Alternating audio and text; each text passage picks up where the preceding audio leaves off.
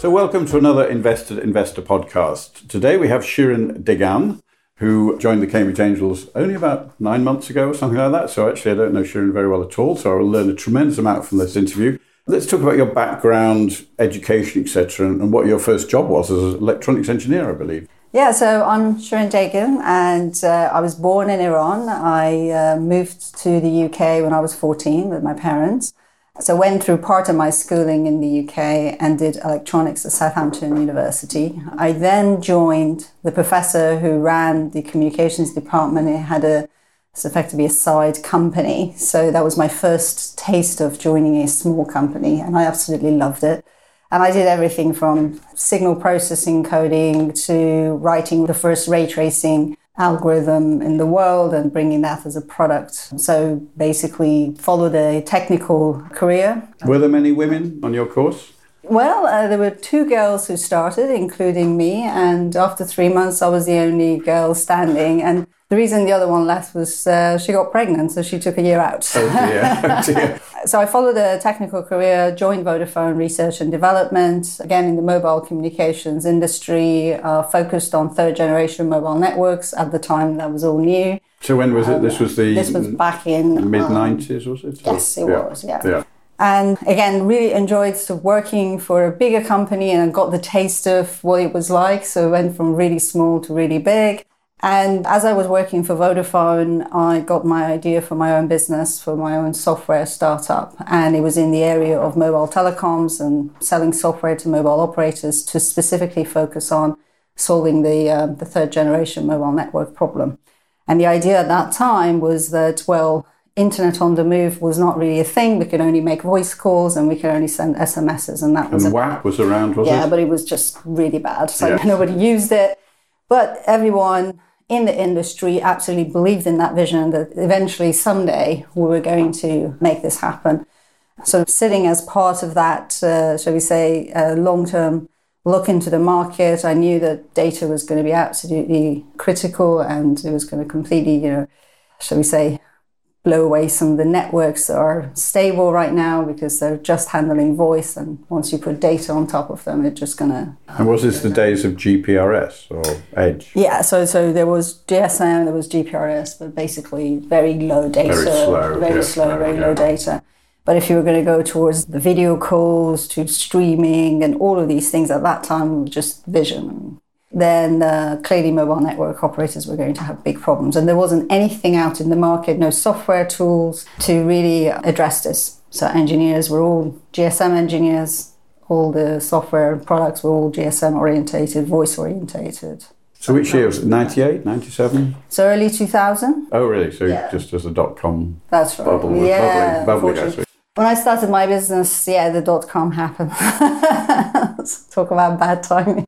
Which meant that I literally couldn't raise any money at that time. So I just, you know, developed the product on my own with a couple of engineers. Were you a sole founder or did you have a... No, well, what happened was, well, I founded the company. I was the sole founder at the beginning. And then a year later, when I got some seed money, then my husband joined me because he's also an engineer. And then we hired another engineer, but we were two founders, kind of ish. From that, Yeah, yes, from okay. that. The company is Arieso? That's correct. And uh, was that an acronym or?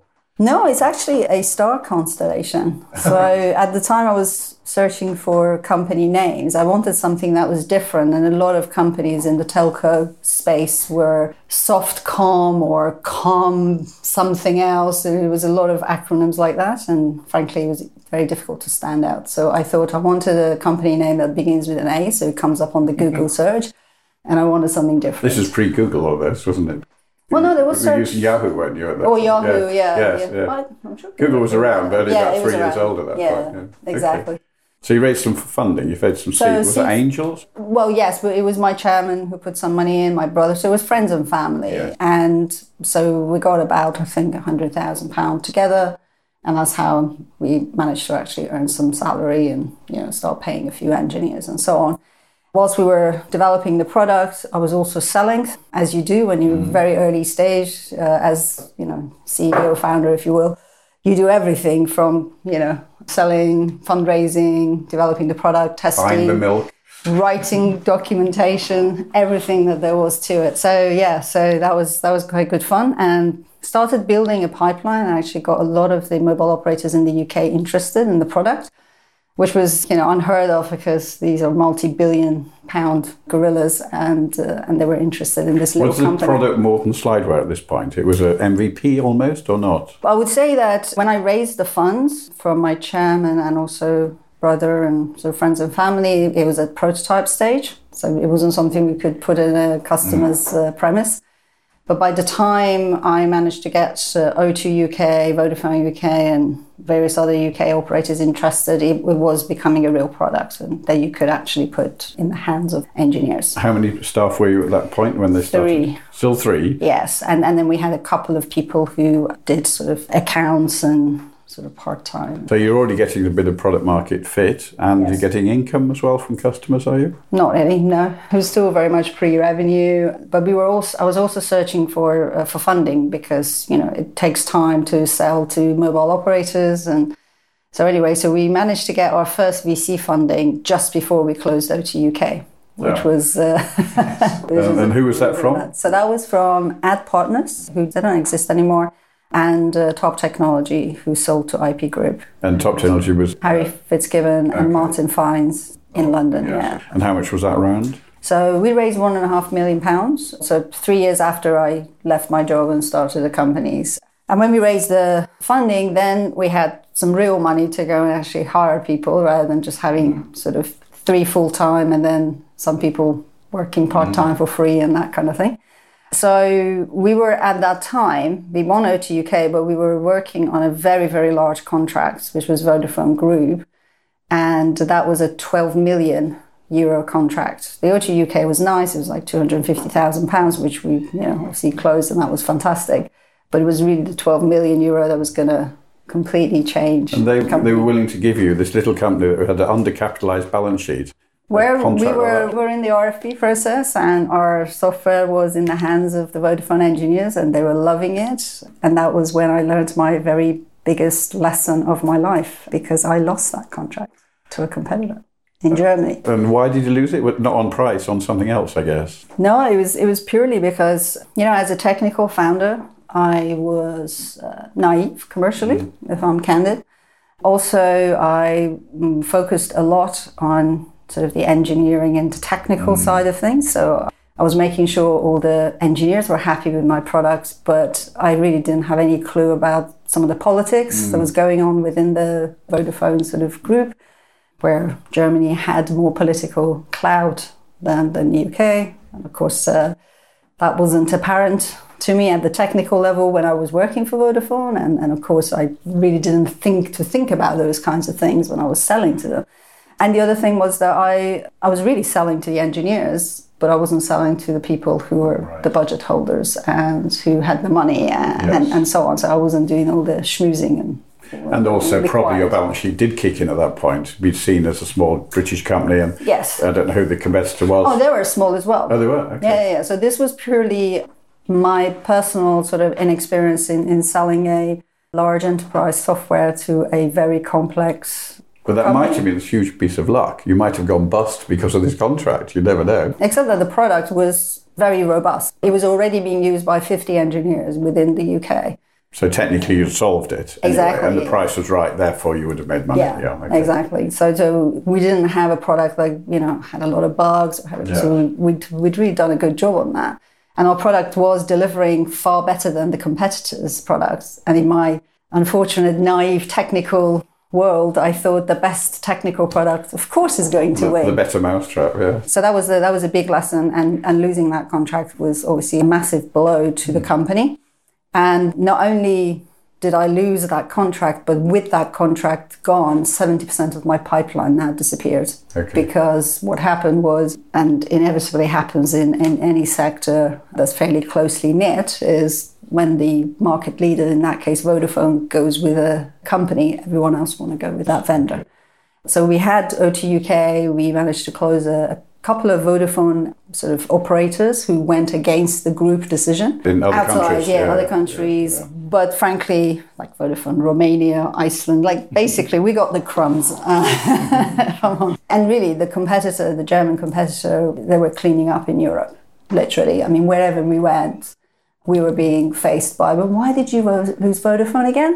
And it's like, oh, come on, like you have to keep explaining yourself. And at that time, I thought, well, there's no point in, you know, messing around in Europe. So I switched my attention to US because they weren't in US. So I thought, let's go over there.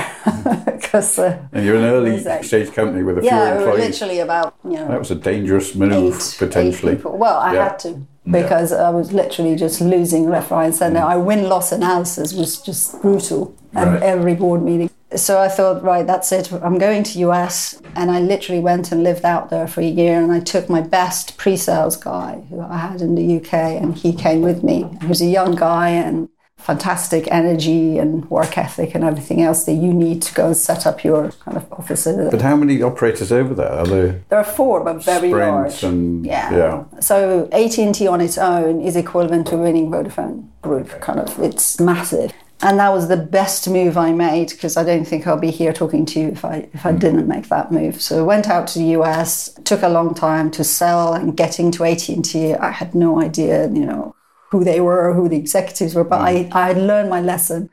I was now sort of focusing on budget holders and trying to get my relationship They were using uh, CDMA, were they still at that No. point? No, they've moved to GSM. Yeah. Verizon and Sprint were using IS95 technology, but uh, AT&T and T-Mobile were using the normal stuff, 3G and so on. So really, we had only pick of two. So I went for the biggest, AT&T, and we were quite lucky because at that time there was AT&T and Cingular, and they had just merged to make a bigger AT&T company. And because of the merger of two networks, they had a lot of sites on both sides to bring together. And our solution was the only one that allowed them to do that. And we won some really nice service contracts, uh, managed to win like a couple of million of contracts and working for them using the product and so on. And as we kept using the product, their engineers kept liking what you know the product did. And eventually we got into an RFP and won a Which dwarfed deal. the 12 million, I guess, did it? Or Well, by the time we sort of got that, it was about five million that we managed to get out of AT&T. So not quite as much as what uh, Vodafone ended up doing, but still, it sort of saved where are we the now? In company. about oh, so we're about 07. and so you've grown to about 20 or 30 people at that point, had you? yeah, less than 20. Yeah, because you hadn't raised another round at this point, then. No. So that really kind of saved the company, frankly, Mm. and so 95% of our revenue was AT&T, which was not a good thing. But I soon sort of realized that, frankly, fine, I've won AT&T, but where next? Because you know I was just the, the market was gone, right? The competitor cleaned it up and they dropped the prices. I mean, that's another thing they did in the market that you know, frankly, it just wasn't worth it anymore to go into Asia, go to Africa. It, you know, the price, the pricing just are they still in existence, it. this other company? Oh yeah, I mean they were doing amazing. Like Yeah. they uh, exited in 2006. So if I had executed like they did, I Yeah. could have exited a lot earlier. but anyway, I thought, okay, well, either there are really two choices I've got. Either I'll come up with an, another product, or it's a fire sale for mm. this company because, frankly, this isn't going to go anywhere, mm. and the only way is down. Sat down with my investors, kind of said, look, you know the vision that I started the company with? Well, that vision needs to come reality. I need to actually develop it. Because you know how you raise money, you sort of tell them what you're doing now, and then you paint this amazing picture in the future, and everyone's like, okay, well, they've got something now. I say, well, you know that now thing? Well, that didn't work, so you've got to really go for, for the hard stuff. Yeah. And bless them, they supported me With some more funding. with some more funding to bridge to a B round. So the existing investors put more money, another million or so, or less. Probably, yeah, so the so yes, they put another couple of million, Yes. and then I needed a really big round, like five million pounds, Yes. to really invest in the second product that uh, fulfilled the vision, shall we say? Yeah, let's talk about that product first, and then we'll talk about the financing of it. So, what is this new vision or change of vision? So basically, when I raised money, I raised money on on the premise of enabling self-optimizing networks. So what that meant was a mobile network effectively was figuring out exactly what was going wrong with the quality of service that the subscribers were experiencing, and it would fix itself. So completely rerouting data. autopilot. Yeah, by basically changing the network parameters Yes. and everything else. And all of the data was going to come from the actual subscribers from the handsets, right? Quality of service, signal and signal strength, etc. So it was Yeah. all going to be automated, autopilot, and that was the vision. And that's how ISO starts coming. The first product had elements of that. So it had the automated optimization, but it was an offline product where the engineers had them on their, their the workstations. Yeah. But the collection of data wasn't coming from the handset, it was coming from drive testing. So it was very much a mm, sort of offline tools uh, for of, engineering. out of date as soon as you got the data, Exactly. basically. So it was for engineers, and then engineers would figure stuff out and they would sort of put it in the network kind of thing. So it was very much offline Mm. tools thing. And that was our first go in the market. But clearly that, that market kind of went away. And so we had to go for this enterprise grade, real time, big data. Before big data became sexy, we had to build, you know, probably the first big data company As did the competitor, or not? Or were they? no, they, they had sold to another bigger company, which were focused on drive testing. So they they were doing something else. So developing this would completely wrong foot all of our competitors. Right. So managed to convince Qualcomm Venture and OCP, Richard Marsh. Yeah, of course. Yes. David Mott and, and his father, presumably in those days. Exactly. Yeah, yeah. And yeah, so together they put in five million pounds into the company. And because I, I knew that I had to build a completely different product, the engineering staff I had just didn't have the experience. So my husband was the CTO at the time, so I asked him to step down Uh, from the CTO position. So he became chief science officer and actually hired in a CTO a really fantastic guy, very, very bright, literally a, a, a rocket scientist. He used to mm. work for NASA and, and he was working for Bell Labs. I had no idea to this day how I managed to convince this guy to leave his amazing job and come and join this um, tiddly little And company. to move from America to here. I Well, he actually UK. stayed in, in Oh, New oh, Jersey, so he was remote, but I, Yeah. he was so good that I didn't care, frankly, where, where he sat. So I managed to bring him on board as CTO, and also I brought in a chief architect who had built big systems for billing system and, and, and also performance management type of things because I knew I had uh, I had a completely different problem to solve. So I, I started augmenting and changing the, the technical team in order to build what we needed to build. This wasn't public cloud, was it? Or even private cloud. This was on premise, was it? It had to be on premise Yes, because mobile okay. operators still to date they're, they're very suspicious about their data leaving their premise. It's a bit like banks, unfortunately. Mm. Mm. So yeah, so we embarked on building this big beast, and we started uh, selling it in. Um, you would not believe this, but in 2008, 2009, when yes, another financial crash happens. So I've had uh, the start of the company sort of coincide with dot com, and then sort of my second product launch. We had some cash in the bank from the investors. That's Absolutely, yeah, yeah. thing. So we were we were Yeah. we were fine, but we were launching this product obviously into a very uncertain environment, and a lot of customers cut back, and you know. Specifically AT and T, who were obviously very dependent on. This was something that customers would notice. Quality of service is critical to all Absolutely. of us, isn't it? And- so they were being pulled from the market. Otherwise, you get churn of customers, don't you? That is exactly correct. And the other fortuitous thing was that because iPhone came out in 2008, and as I had predicted, data really hit the network. Mm. So essentially, we've got AT&T CEO coming in apologizing for basically the network going down. O2 UK came and apologized, and these were all my customers. So that was like fantastic. I can go and sell this product because our product was the only way they could tell where things were going wrong because we were gathering all of the data out of the handset at the network level, all anonymized. But they would effectively crowdsource from all the Yes. handsets and figure out exactly what was going on at a very granular level.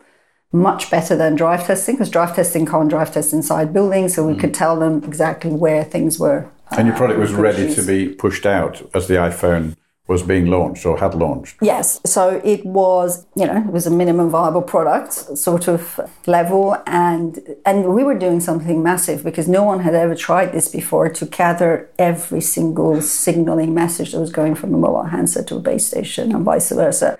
So we were handling like billions of data records, and with that comes some interesting challenges, which meant that my chief architect was literally chained to every installation that we had to make. To tweak it, or Well, yeah, I mean, literally on premise, we were fixing bugs. Obviously, not telling the customer we're doing that, but you know, it was it, because we didn't have a network to test it with. That's no, as that's big as the they couldn't. Exactly. You had to test it on a live network, didn't you? Yeah. Exactly.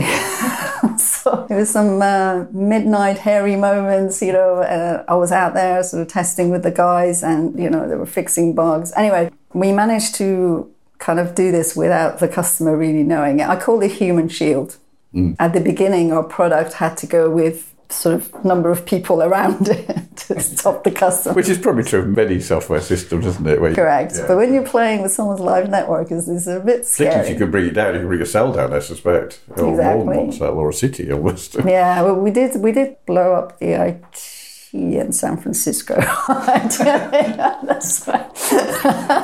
Because our processing power was just using up so much electricity. of electricity. their system, yeah, yeah, farm, yeah. yeah. Not not the network. Yeah, we probably shouldn't have plugged it into where the kettle was anyway, uh, we, we did what we had to do.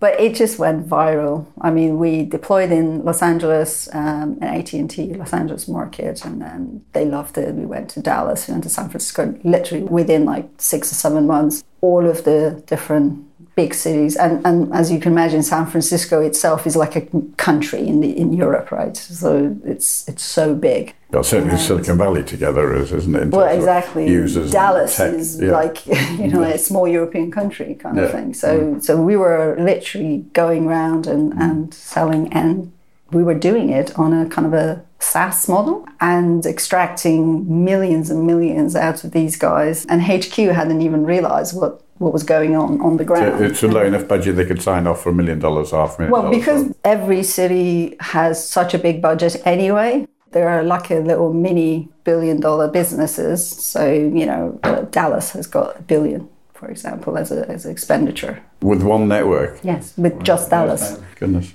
So, you know, so, so the head of Dallas could write checks for two, three million, you know, easily, no problem. So the HQ kind of didn't realize this was going on, and we did, really didn't want them to realize. It was like we kept it quiet, and we just we just sort of went uh, viral amongst all the different cities. And I think we were extracting about 12 to 15 million out of AT&T, and then we also went and sold it to MTN in South Africa because World Cup was coming up in 2010, and they bought it for the World Cup, and they used it to make sure that the network didn't go down during the World Cup. Right. And then straight after, the CEO bought it for all of South Africa, and that was a $3 million deal. And then made a deal with us for the group. And we went to America Mobile. America Mobile bought it for all of their operations in all their countries. And that turned out to be a 20 million contract. So basically, it just grew from there. And having learned the lessons of, you know, technology is, a, is an important piece, but not the only thing. and you've got to do all the go to market, your marketing sort of competitive positioning, uh, you know. Because the, the competition would be starting to think about moving to your space. That- Well, the competition first started just sort of rubbishing what we were doing, and then eventually they realized we're just like we're going off, and they started switching and following us, but we were two or three years ahead of them, and it was very difficult for them to catch up because fundamentally it was a very difficult problem to solve. the Series B had happened and you didn't need any more cash. You became profitable, presumably. Yeah, we just needed a little bit of top up to increase our sales and marketing. I think we just got another million and a bit just to kind of get a little bit more cash buffer. But that was it. So we raised in total like uh, seven, eight million pounds. Yeah. Okay. And you're now, what, 50, 80, 100 people or something? Or Yeah, so we were coming up to 2011, and 2011, yeah, we were about 50 people, rough- roughly speaking, and we had AT&T, we had AMX, we had um, Vodafone. So before we talk about the exit, which is coming up shortly in your journey, we'll talk about the board and how they've assisted and, you know, maybe not assisted. What, you know, what's gone wrong in relationships at board level and right, of course. Yeah, so I mean, I was very lucky. I, I had very supportive investors. So, for example, Richard uh, helped a lot because he had operational background, and I think that that counts for a huge amount. And I think VCs who have operational background can appreciate what's going on in the company and be very helpful not just money terms, but but in other ways. Because he had Datanomic, which he sold to Oracle, didn't he? Yeah. Yeah, so that was really good to have him on the board. And also the other thing was um, when my chairman retired, I brought on board a lady called Terry Veggett, uh, my chairwoman, and she was absolutely brilliant. And you know, her and I clicked just you know from the first moment we met. Very sort of similar people, but she was Technical obviously background, was she? Or? she was yeah she ran all of Lucent's basically infrastructure. Right. So she'd run you know And she'd gone portfolio at some point, had she?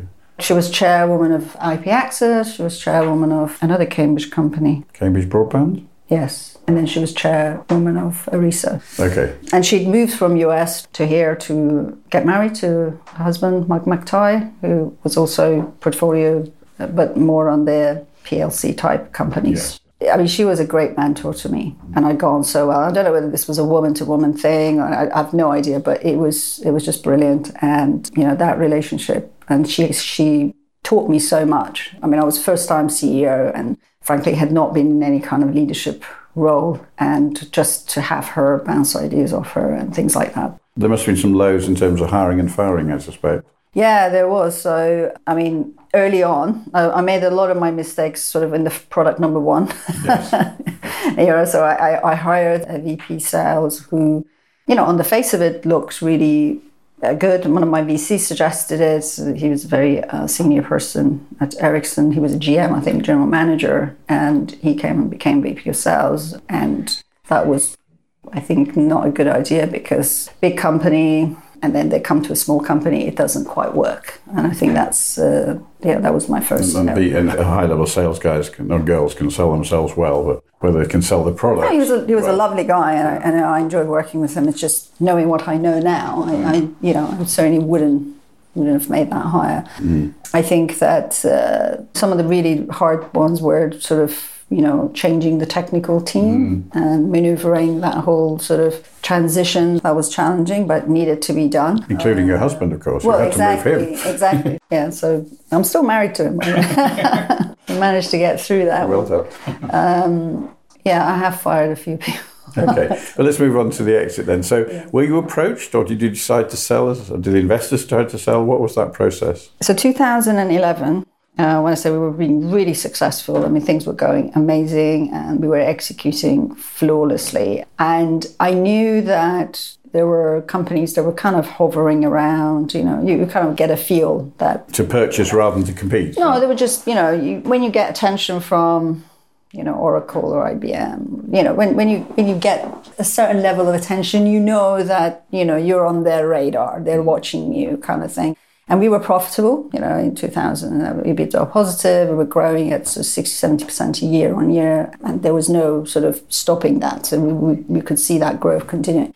So I knew that there was going to be potentially interest. So I started, without knowing when I was going to exit the company, I started doing a lot of preparation, probably 12 months before the exit actually happened.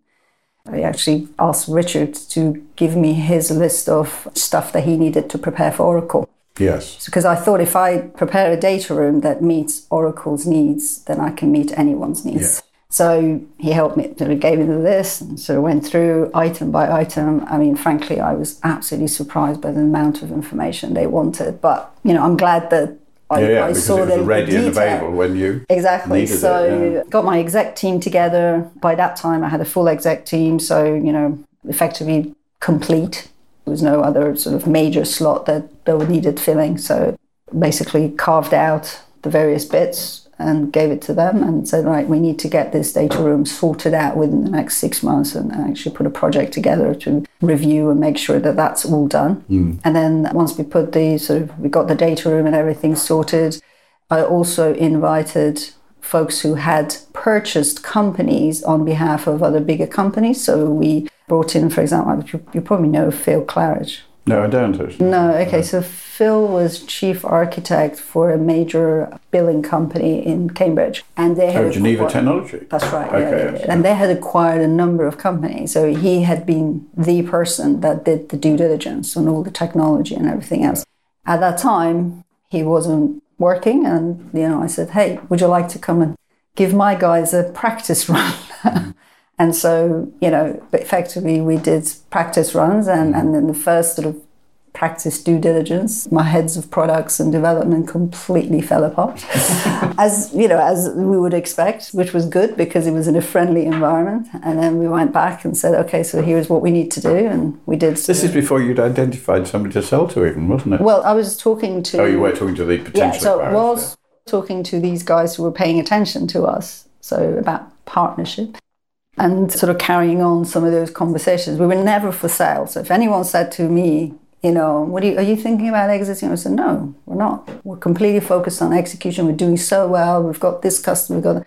so all I talked about was our success and how we're going to go and you know dominate the world. I.e., if you move too slowly, you will can become really expensive mm. for you to get. But whilst I was doing that externally, internally, I was making sure that the team was prepared for eventual event. So we did a bunch of practice runs. We looked at bankers. So we went through the process of, you know, the beauty parade of bankers Yes. and so on. We chose one, but we didn't appoint them officially. So uh, we chose Arma partners. Okay. So shook hands and whatever, but they weren't officially appointed, and they were told very strictly they're not to say anything about shopping the company or anything like that. However, they were meant to help us prepare all the financials and the positioning mm. because And you paid them for that. yeah, it was like a monthly retainer, Yeah. and that was good because it got our CFO ready. In your mind, you were moving towards exit at this point, weren't you? Well, yeah, but I was kind of preparing, but I didn't know. You know, the exit could have been two years away, could have been three years away, could have been six months away. But I didn't, you know, I didn't have a crystal ball, but I knew the company was so successful Yes. That eventually we would get there. Yes. But I wanted to be prepared Yes. when it happens. So actually, interestingly, when the first offer came in, it was on my birthday, September 10th, 2012. And yeah, it was a first offer. And as soon as that came in, we appointed Arma officially. They came in. They just wrote you, Yeah, wrote you I an just, email I saying. literally, I literally got an email. And did they put a price in there? Did Yes. the amount where they're going to pay? Well, it, it? was, it was a proper offer. Right. Okay. Yeah, and I've been talking. even, yeah, and I'd been talking to the CEO of that Yeah, company about partnership. How do we get together? We had some great meetings Mm. and that kind of thing. And eventually, he just went right. Then we want to buy you. How did you work out what to pay though? You knew your figures because you hadn't released those. No, I hadn't, but he just came in with an offer. Was that the one you took? No. Okay, fine. Let's carry on with the story. Yes. But we needed that first offer Yeah, yeah. to go and then kind Yeah, of for the banker to do whatever he needed to do. So the banker then took the first offer and went to everybody who had been I had been talking to, warming up, you know, having dinners and that kind of thing, and then went to a whole bunch of companies that said, by the way, Mm. research going. So an auction? What did it become an auction? Yeah, and then we had in the end we had Amdocs, we had JDSU, we had Oracle, and we had this other company, smaller, but Yeah. you know, they, they put the first offer in. Right. And then basically Oracle dropped out, and then it was between Amdocs and JDSU, and then um, Amdocs wanted earnout. JDSU paid us cash only, no earnout, and in fact, uh, Similar numbers were they, or similar numbers one with earnout, one without, and one with golden handcuffs. So not only were they paying us cash, they were actually paying us some more cash just to Yes, be to with you, them and, and exactly, to yeah. keep it going. And yeah, yeah. So then you went into you set the offer and went through DD, etc. And So we signed essentially just before Christmas or just after Christmas. We signed the exclusivity. The mm. exclusivity was only meant to last for two weeks because we wanted that to be as short as mm. possible for obvious reasons because we wanted to keep pushing them. And the thing that, again, we did really well, I think, was to essentially keep that whole process really, really tight and make sure that we deliver on the numbers as we're going through that due diligence mm. process. So the last thing you want is for you to falter on your sales quarter numbers Yes. when you're doing that. So we were smashing the numbers, we were doing the, the sales numbers whilst we were going through that due diligence process. So we signed just after Christmas. And then all the legals, all the due diligence, everything was done by 7th of March. And we closed the deal 7th of March and we announced it. and they didn't chip at the price. No, was- we made sure that we put in provisions in the term sheet at the beginning to make sure that they're not going to chip at the price. Well done. And then no, I found the number on the internet. Are you prepared to say what it is? I mean, it is out there. The yeah, it, it was $85 million million, dollars, dollars plus the cash that was in the bank, plus all the sort of golden handcuffs. So it came, I think the total in the end came to like a 92 million. And how long did you stay for? I was meant to stay for 12 months, and that was the kind of the deal. But I stayed for 18 months to make sure everyone was, was you know, right. handed over. So, one question before we move on to your next stage yeah. of life. We talk in Cambridge about not growing gorillas, i.e., not growing big companies. We talk about that in the UK. Mm-hmm. You know, think if you hadn't exited. I mean, yes. you, obviously you had investors there that were probably VCs that wanted to exit, yes. and you're in that industry now. Could this have been a 500 million or a billion company?